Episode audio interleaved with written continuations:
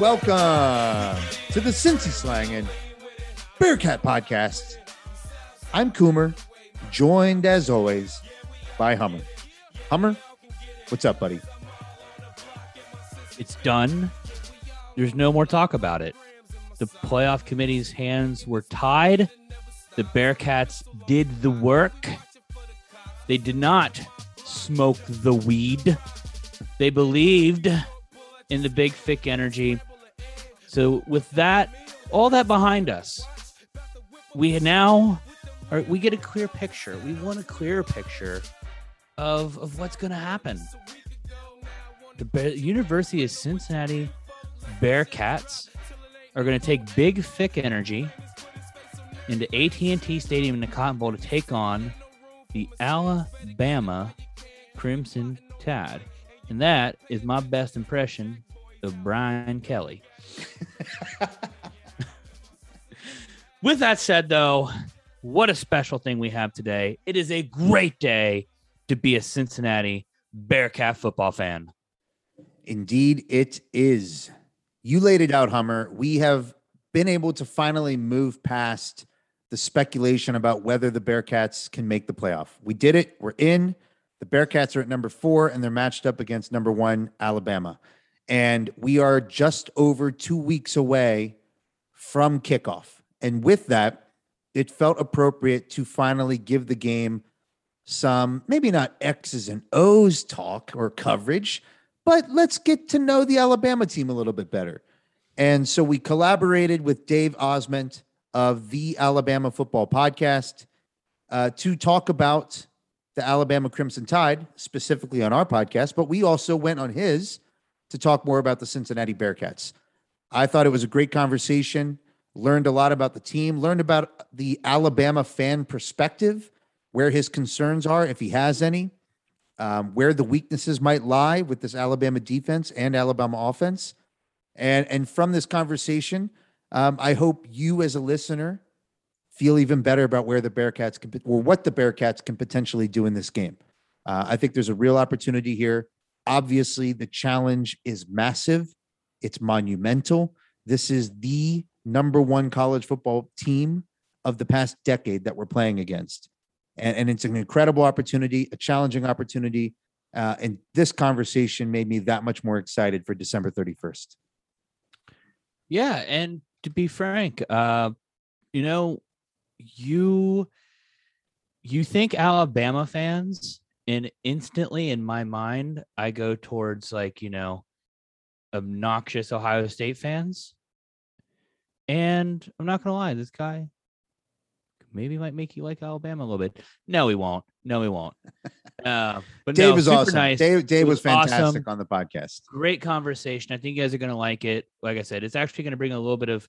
I think um, he brings a little bit of sincerity and humility to to the podcast, uh, giving the Bearcats great respect in what we've accomplished and in the matchup we're about to bring. So this is the first of uh, the previews. Without further ado, Dave Osmond of the Alabama Football Podcast. Founded in 2007, Homage turns back the clock with shoutouts to eclectic moments and personalities in sports, music, and popular culture. From Billie Jean King to Larry Bird, Homage tells stories of triumph, individualism, and hustle, preserving the old school and creating new legacies. Pay homage at www.homage.com. Homage has put together an incredible Cincinnati Bearcat collection on their website. And to celebrate the Cincinnati Bearcats' undefeated regular season in football, they've given Cincy Slang and listeners the opportunity to get discounts on their Cincinnati Bearcats gear, but also support the Cincy Slang and Bearcat podcast, which we truly appreciate. When you go to their website and buy one of the Cincinnati Bearcat hoodies or t shirts or undefeated regular season championship shirts, use the code SLANGIN15 at checkout and you'll get 15% off your order. Again, for any purchase of Cincinnati Bearcat gear at homage.com, use the code SLANGIN15 at checkout for an additional 15% off your order. The offer is for new customers only and runs through January 31st, 2022. It's a great way to get yourself some awesome Cincinnati Bearcat gear while simultaneously supporting your favorite Cincinnati Bearcat podcast. Thank you.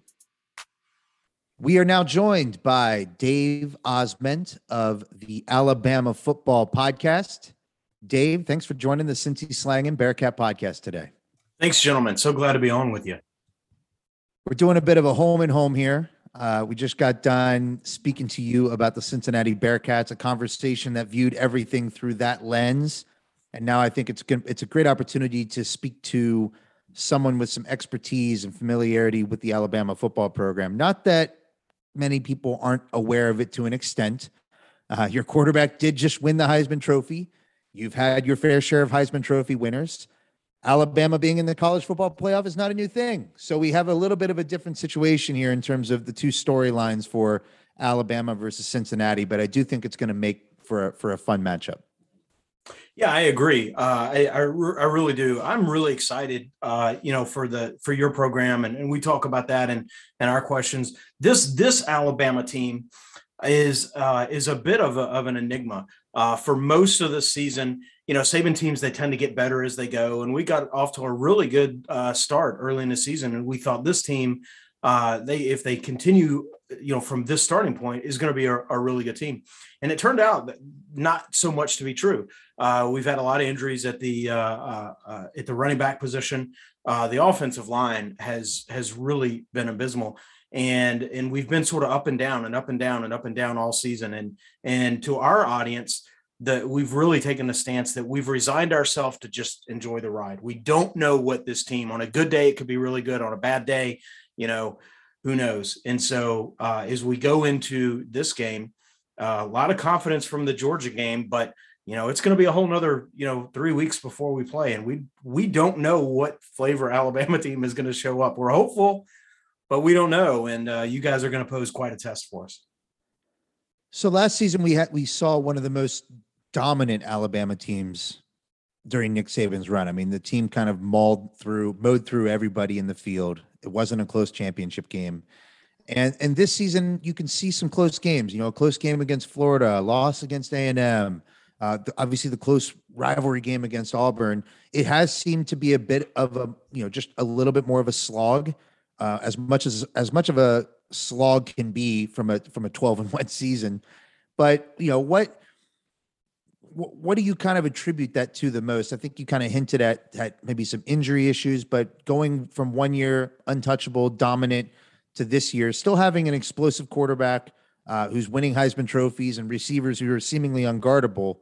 Um, where where do you see some of that fluctuation coming from? Yeah, no, that's fair. And and you know, with all the things you say about Alabama, and, and we certainly appreciate it. It's hard to take me serious when I when when I say where we have struggle points, but but we do. It's real. Um, and, and it's the offensive line, and, it, and it's really up and down the the offensive line. Uh, I I do like a, a, a funny sort of little gimmick thing in, in the spring and and in the preseason, and I say if if I could draft back players from last year's team who who would I want back? And everyone wants the star player and the the wide receiver and the running back, sort of the glamour positions. But you know, you think about building a unit and where do you have the weakness and where could you get the most benefit from having a, a player back? And early in the in the preseason, I said if I could have one player back from last year's season, it would be Alex Leatherwood. Uh, he was our left tackle uh, starting uh, last season and, and started for multiple seasons.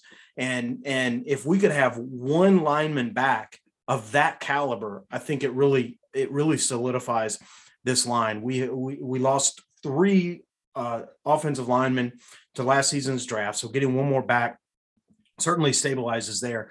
But the shuffling that that we've done and and we've had a, a, a, right guard that has struggled this season, play Summit center. We're on our third string center, and just so much shuffling, almost a shell game across the, across the offensive line that uh, that that's that's our that's our weakness. I said after the Florida game, if we don't solve our our right tackle position, uh, that we're going to be a easily a, a two loss team. I don't know that we've solved it, and um, so we'll see. Uh, we'll see where that plays out, but definitely offensive line. There was a there was a viral Nick Saban. It was I think it was a radio show. It wasn't a press conference. It was a radio show where he sort of was scolding the fan base because of their lack of appreciation for winning games and they wanted bigger wins and, and more blowouts. And Hummer actually cited it on our podcast because we could actually, this is the one season where a Cincinnati Bearcat fan could relate because we found ourselves not enjoying an undefeated season because we weren't getting enough quote unquote style points. And some of that's because of how difficult it would be for a Cincinnati Bearcats team to make the playoff. But from your standpoint and, and being a fan, a longtime fan of the Alabama football program, share with me a bit of, of your thoughts on that Saban rant and, and maybe how how most Alabama fans have enjoyed the season so far. Yeah, I think uh, I, I, think that's a great question. That's a that's a Thursday night sort of radio program program that he does every every, season. It's a or every every week. It's at a it's at a local restaurant, and I listen to that. And and if and if you hear it, you hear him start to wind up and uh, and get more energetic and more energetic. And you hear some people applauding in the background. And as I was as I was listening to it, I thought, I wish I were there at that restaurant.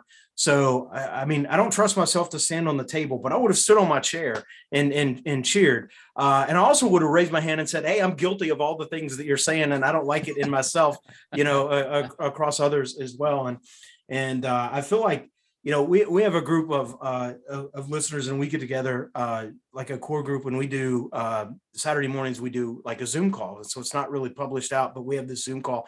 And sometimes it feels like a therapy session because, you know, some of the things that we want to say it about the team and the frustrations about the team, we almost feel like we can't say it to, to someone who's not another Alabama fan because it just, you know, they don't take us serious. But uh, this team has has really been a struggle. It's been an enigma um, it, it has been it, it is you know we talk about uh, some of the different intros or things that we've talked about on the podcast. You know, we're resigned to this team, just whatever it is. We don't know really what it's going to be. Uh, at different points of the season, it looks like one of those sort of art installments where if you look at it this way, it looks like a witch, and if you look at it that way, it looks like like a fair maiden. And it's like this team, some weeks is both of those. I need to I need to consciously stand over here because I like this view better. But uh, but yeah, that's um, that's been some of the struggle with uh, with this season's team. And look, I know it's hard to say, and like we're number one seed in the playoffs, so like these things don't compute. But that's been sort of the dysfunction uh, of this team. Well, I, I, took the the comments from Saban more along the lines too. Is you know, each week when when you're Alabama, or this case, you're Georgia or you're Cincinnati, you know, this particular season, every single team that you're playing in your conference is coming after you. You are their Super Bowl. You know, they know uh, Ole Miss knows they're not getting into the playoff with you and Georgia at the top of the conference. So every week, you guys are going to get the, their best shot. Auburn, we'll throw some shade at Auburn. We love throwing shade at Auburn. Tommy Tuberville came from Auburn. You know, that's that is their Super Bowl. They got nothing else to look forward to this year. What the they get to look forward to the the Birmingham Bowl or something? No, like that, that that's that's not fun. I mean, it's fun for the fan base to go to those bowl games, but at the end of the day, like getting a shot at the king of your conference is what everybody wants. And every week you take that best shot from everybody yep. week in and week out. And it's it's tough. It's draining. And you know, and it's and it's that's where you gotta like take a step back and it's like, all right, you know what? It's okay to win a game by a touchdown, right? It's okay to win a game in overtime. You won. By winning that game, you get to be where you're at today, which is in the playoff, right? And that's that's what we we finally got to like realize when we went when we were like sitting there with the thing like, all right, we just got we're at Houston, or I think it was ECU. We just said win and we're in, baby. Doesn't yeah. matter how by how much, how fancy, just win and you're in you know that's one of the things that and, and you're right saban talked about that in, in that press conference and, and he does it other times too and and what's funny is is sometimes it feels like saban is giving mixed messages and and he's not giving mixed messages. What he's doing is is he's he's protecting his team and so when the team when when the media is sort of hyping on praise you know saban's like you know stop it this is hard work that's distracting to the players and when when the when the fans or media wants to sort of pile onto the team, you know, that's when he steps in front of them, you know, the, the other way and says, you know, winning games is hard. They're putting forth their effort. If you appreciated, if you understood what it means to them, you know, you would not sort of come at come at them this way. And and that that sort of that presser or that interview, you know, he spoke to uh, he's he spoke to all those kind uh, all of those types of elements. You know, one of the things, and, and you mentioned this as well. You know, seeing see, getting everyone's sort of best game and seeing things that you haven't seen uh, opponents do before. If we think back to if we think back to this season and, and you know even just cherry picking a little bit uh, but we look back at the teams where alabama maybe has struggled the most you know texas a&m uh, you know lsu auburn the coaches and the teams and it feels so frustrating as a fan but you have to step back and, and get it. Uh, but against all of those teams uh, the coaches and the players were saying, you know, we were making adjustments on the fly. They were doing things we had not seen before. They were doing things that we hadn't practiced. And you think if Nick Saban hasn't practiced something, then then that's pretty left field uh, that you know that the team's coming with. And then you look at some of the other games and you think where Alabama maybe looked really well, uh, looked really good. Uh, Ole Miss and and Georgia being examples. Uh, the the teams they said Georgia did exactly what we thought they were going to do. And so, uh, and so that's something. Even when you look at examples over the course of the season, when teams gear up and just throw the kitchen sink, we do struggle with that because our kids are kids too. Uh, but man, when when you do what we're expecting, then then we're ready for it. And um, and again, that's been one of the interesting paths uh, of the season. Not not a great look for Kirby. That what that didn't sound like a ringing endorsement for for what Kirby's bringing to the table against his his former sensei. Hey, let me ask you this: uh, as Cincinnati Bearcat fans, I'm sure there's other schools who can relate to this as well. Um, we we build our program with a completely different type of player and a different t- uh, approach. It, it's a long game where you're developing players, and they sort of they're not leaving early and getting drafted as early. I think James Hudson was the first player in the history of the Bearcats program to be drafted as an underclassman. Um, it's just not something we see very often here. So outside looking in we see that Nick Saban gets the best players. He's created a culture of just it's a pipeline of talent.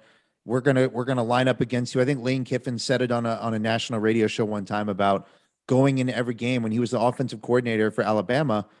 I know that we're better at every single position.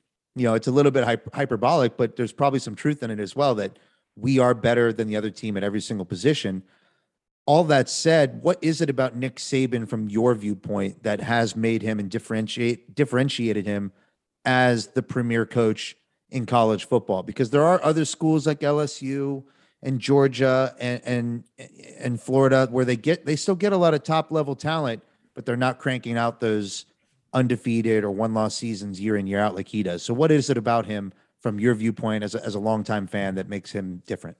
You know, I think uh, I, I think it goes back to you know when he when he first came to Alabama and he started saying things about how to build a program that at the time maybe was a little bit foreign to to Alabama fans. And now it's almost cliche, but it's the same message, it's the same principle. And he talked about winning is a process. Winning is not an event that happens on Saturday winning is is a process. The scoreboard is the outcome of all the effort that goes into uh, your preparation um, your practice your study your workouts.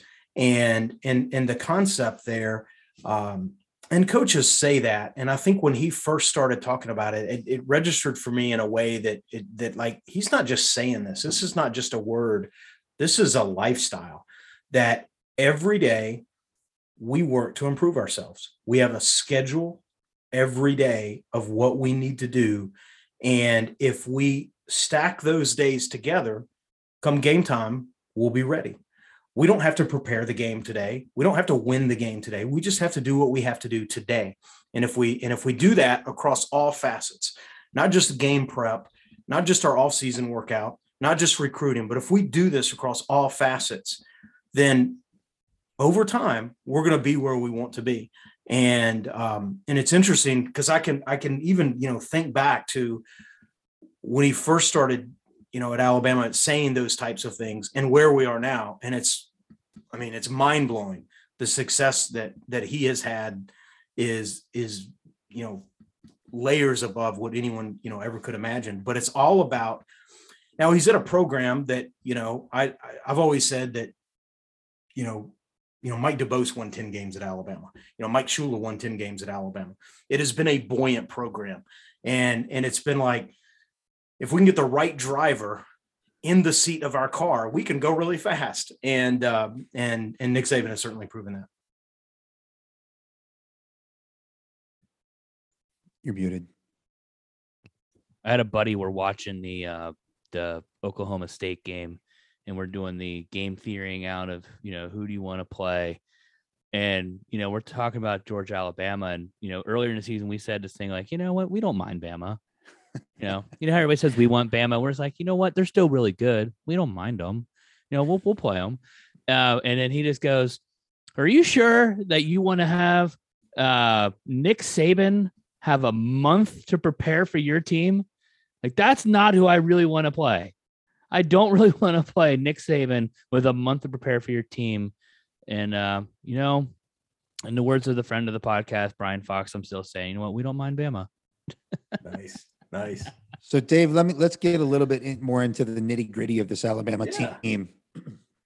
And you and you mentioned sort of seeing the two sides of it and, and viewing this Alabama team as the as the witch on one side or from one perspective, and then did you say the fair laden from the other, Right. uh, fair maiden? yeah. Uh, so if you're looking at it from that that beauty, that beautiful side, and let's start with the offense, and, and you're seeing it for everything that it can be and, and and is at times.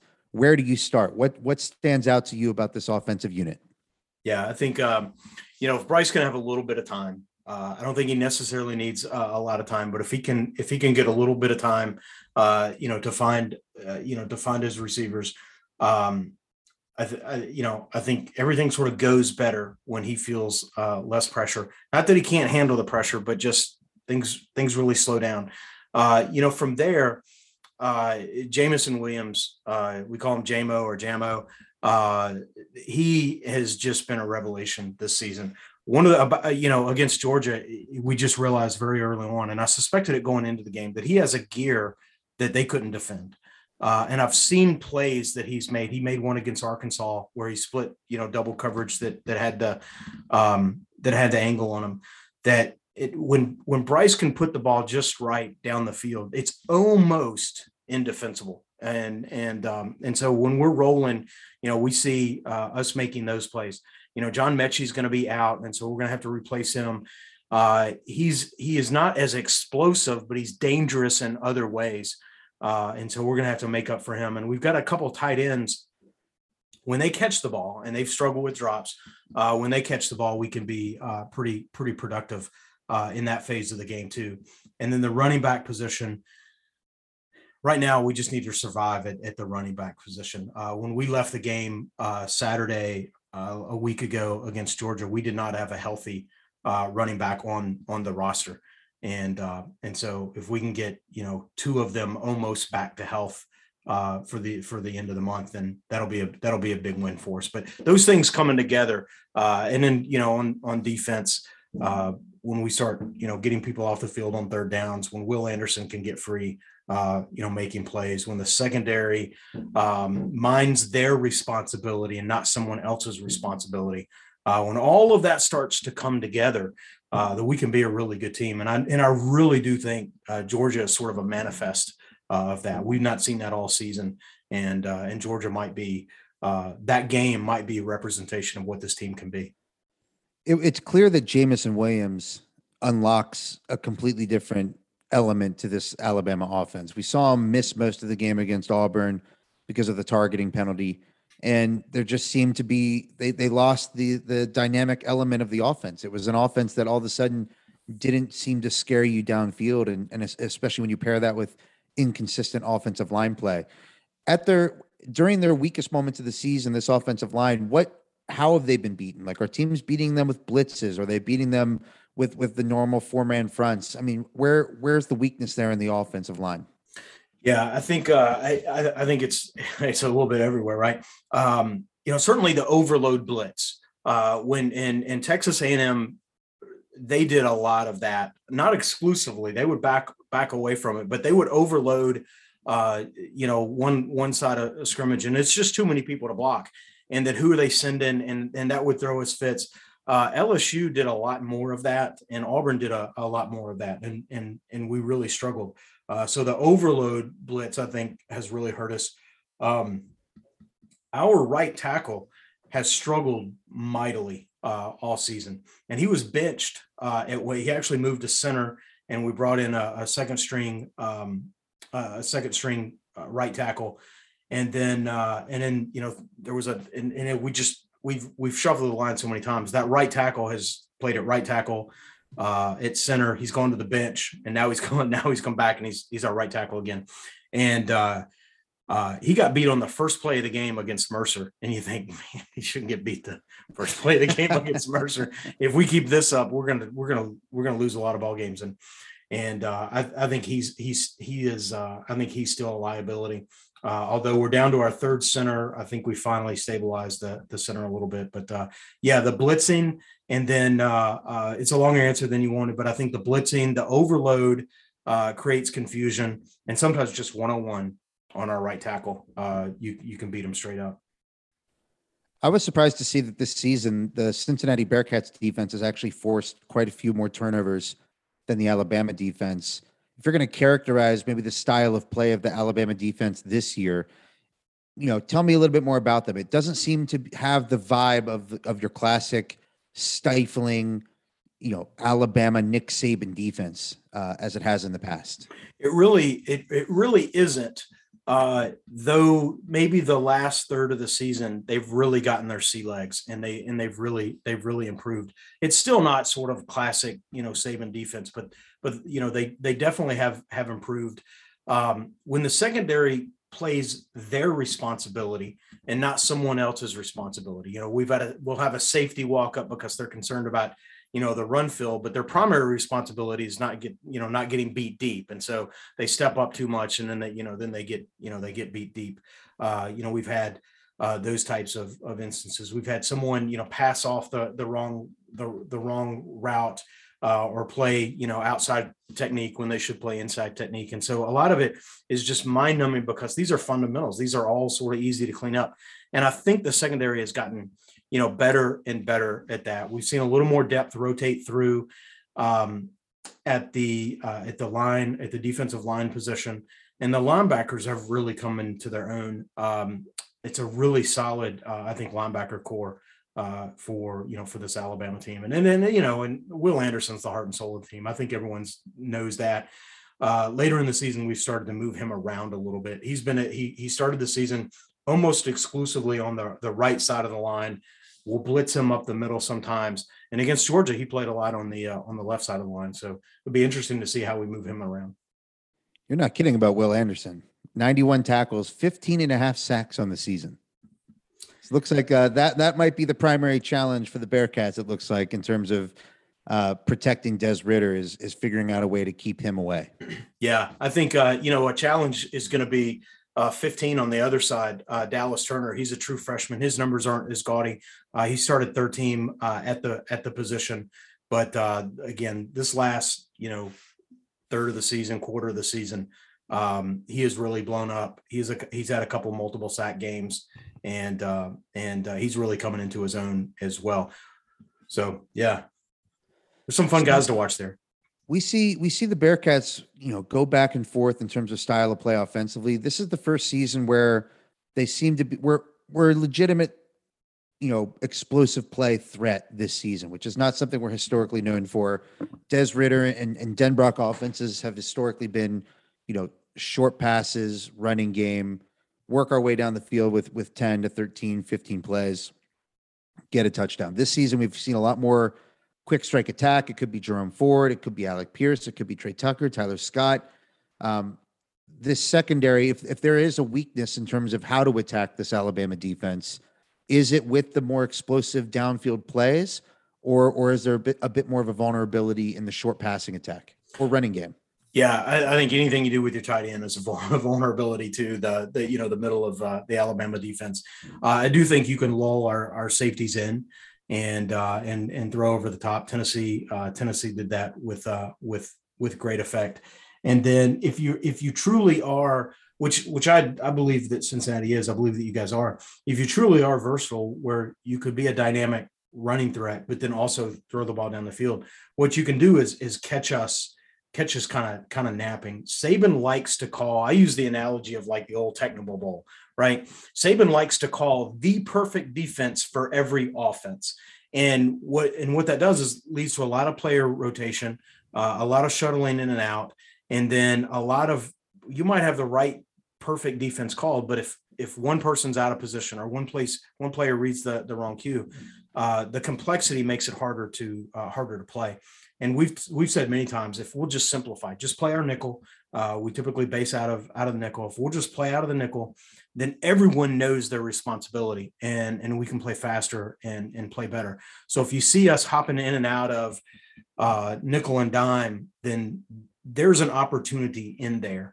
Uh, if we play pretty consistently nickel, uh, except for maybe on third and longs, uh, you know, only as the exception, then we might be grooved into something. It'll be a little harder. But uh, I'd work the tight ends. Uh, we struggle. We it's it's become a it's become a joke on on our podcast. Uh, Saban has said, you know, we don't play a defense that doesn't cover the tight ends, except for it looks like sometimes we do. and uh, uh, so um, you know, I would say you could definitely make hay with uh, with the tight ends, and you've got a couple of them that uh, have put up some yards and touchdowns. So short yardage that might be something to watch it's kind of music to our ears. Lenny Taylor, Josh Whyle. I mean, these are yeah. guys that they come and go game to game. They're, they're not always featured necessarily because there are a lot more options than we have had historically. But Josh Whyle is someone who does have that physical profile and an outlook as a future NFL player. So if that's, I mean, if we have to lean on tight ends, that's that's kind of music to our ears. I think that's a, that can be a focal yeah. point for us. I always when you know when we play someone, I, I always look what's their tight end stats, and um, and we play Florida, and their tight end hadn't had a catch. And I was week three, and I was like, well, uh, we'll see. And he had a lot of catches that day. Uh, we played Mississippi State, and they did not have a tight end on the roster. And I was like, all right, this is our kind of opponent. so yeah, we'll see. That's something to watch. Josh Jobe, am, am I saying his last name correctly? Yeah, yeah, yeah. Okay, yeah. Josh Jobe having uh, ankle surgery and is going to miss the game. What kind of loss is that for Alabama?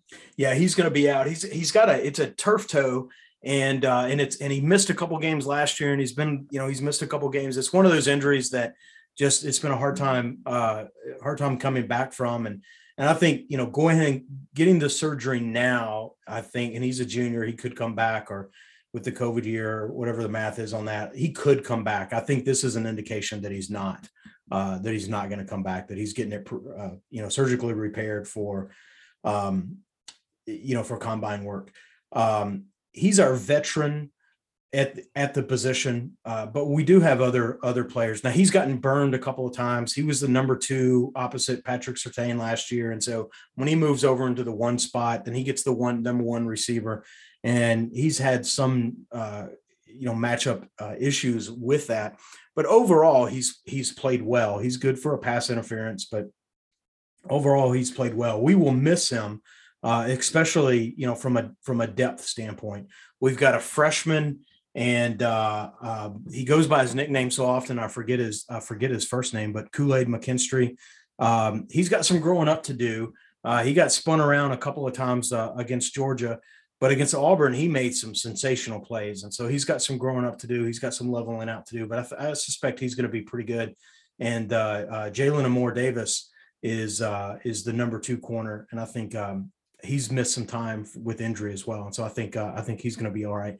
The un the story sort of that that no one will talk about, I don't think, is um, is is we had our, our fourth corner that uh, put his name in the portal, and so he's he's no longer on the team, and so in a game where we might actually need him, uh, we might have uh, our our third corner now uh, is is our what our fifth corner, and he's a true freshman, so um, so that might be an interesting storyline to watch.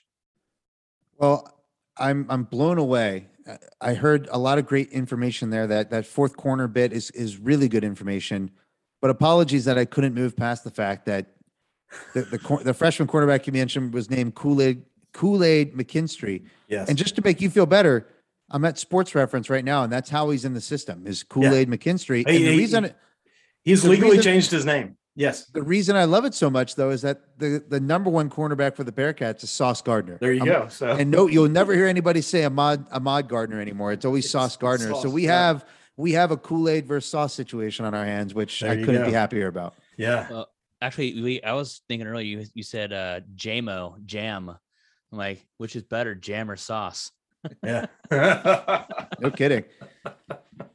Well, Dave, uh, tons of tons of good information there on kind of the the inner workings of the Alabama roster.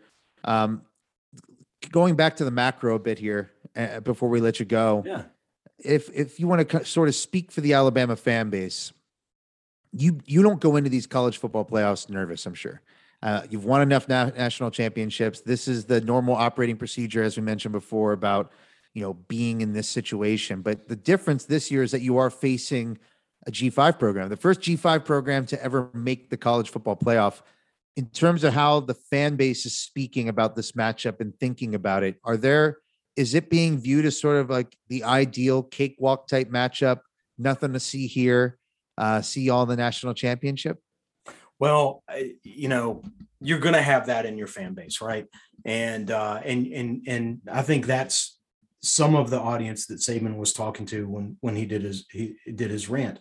Um, Alabama and and look, a little bit of it is earned, right? We could look at our, the playoffs and we could look at Alabama's first round history, and you know, we're not making you know that stuff is real. Um, and so that can influence uh, you know people's perceptions. What I would caution and and even just the more talking to you guys and and and looking at the the Bearcats, what I would caution Alabama fans is let's not get too far over our skis on this. Um, yes, the Georgia game showed what we could be, but we've seen what else we we could be, and so as Alabama fans, we need to try to get some running backs healthy. We need to figure out you know this offensive line uh, coming up to this game, and we need to be careful. Um, Georgia has a good defense, but they played into us a little bit by not blitzing a lot. And we're playing, you know, the black cat was it the black cat? The Black uh, Cats. you know, defense. Yeah, the black cats, the the aggressive sort of blitzing uh, defense. Uh, and you know, with two all America corners, uh, you know, setting up shop on on the outside. And we're down our receiver. And so you start to put all this together and I, I think there's I think there's a recipe for it to be uh, a, a really good uh, a really good matchup, and um, that- that'll that'll make Alabama. If you if you follow Twitter during the game, there'll be some there'll be some mad Alabama fans firing everybody. uh, but you know that's been par for the course. I think this is uh, I think this is going to be uh, a, a legit contest, and um, and it's going to be it's going to be great fun to watch. Oh, I will not be checking Twitter at all at, at Goodyear Stadium. But the one thing I am going to find interesting the dynamics is like as a fan base. I actually haven't talked to a lot of the other Bearcat fans, and on Twitter there doesn't seem to be too much panic, if you would. No one's being overly cocky in any way, shape, or form. In fact, we we admonished uh, this character who we think was an Alabama plant. We think Nick Saban sent him to University of Cincinnati to put an Alabama shirt on Nippert Stadium's uh, on the field and stomp on it. No, We to had do m- it to do a TikTok. Oh, I dance saw on it. that TikTok TikTok dance. To do a video. Yes, TikTok I saw that. It. And Oh, every I thought that single was Bearcat fan was like, and "That's not." Yeah, and every Bearcat fan was like, "He's not with us. He is not one of ours, We do not claim him." Mr. Nick. Please. Um, I think I saw what- a comment like that dude's about to get ejected from school. yes. Uh, but what what I, I think the dynamic I'm going to find interesting is is so you get this Bearcat team who you basically have to play perfect in order to get this opportunity, and on top of that, like you know, you have to have what two Power Five conference teams with or champions with two losses. Whatever you make it in, now you are playing. I don't. It could be Alabama. It could have been Michigan. It could have been Georgia. I think with any of this, it's almost like in my mind they have that little like Lehigh Lehigh effect. Like you don't want to be the team that loses to the G5 program in the playoff, right? And so I feel like the the pressure is now flipped because for the Bearcats, look, let's face it, if we get our asses stomped by Alabama, congratulations. We're just like all the other teams that have gotten their asses kicked by Alabama in the playoff, right? Th- There's no difference there, right? We play you close, all right? There's respect. Alabama still wins.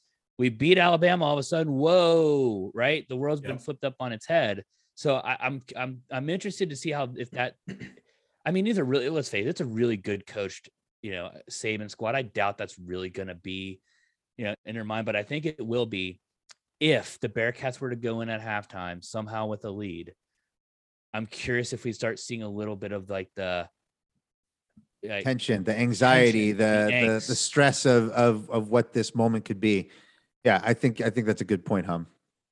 I think the the storylines. Uh, I, I think maybe two points. I'd I'd say I think the storyline, the media storylines will will follow sort of a circle, and we see this two weeks between the Super Bowl, and we see this, you know, leading up. Whoever whoever the media thinks is is going to win, and so you know Vegas and whatever Alabama, whatever the number ones, you know, uh, and so that follows its its story arc. Within there's still a week and a half before the game, and you got to write something. And so then it becomes the articles about, you know, oh, wait a second. What about the pressure? And what about these cornerbacks? And what But about the cornerbacks and the offensive line, exactly. They'll and start so putting together those storylines. Yeah. Like you can almost set your watch, you know, like Christmas morning, you know, some of those articles will start landing that, that, you know, that, that next week.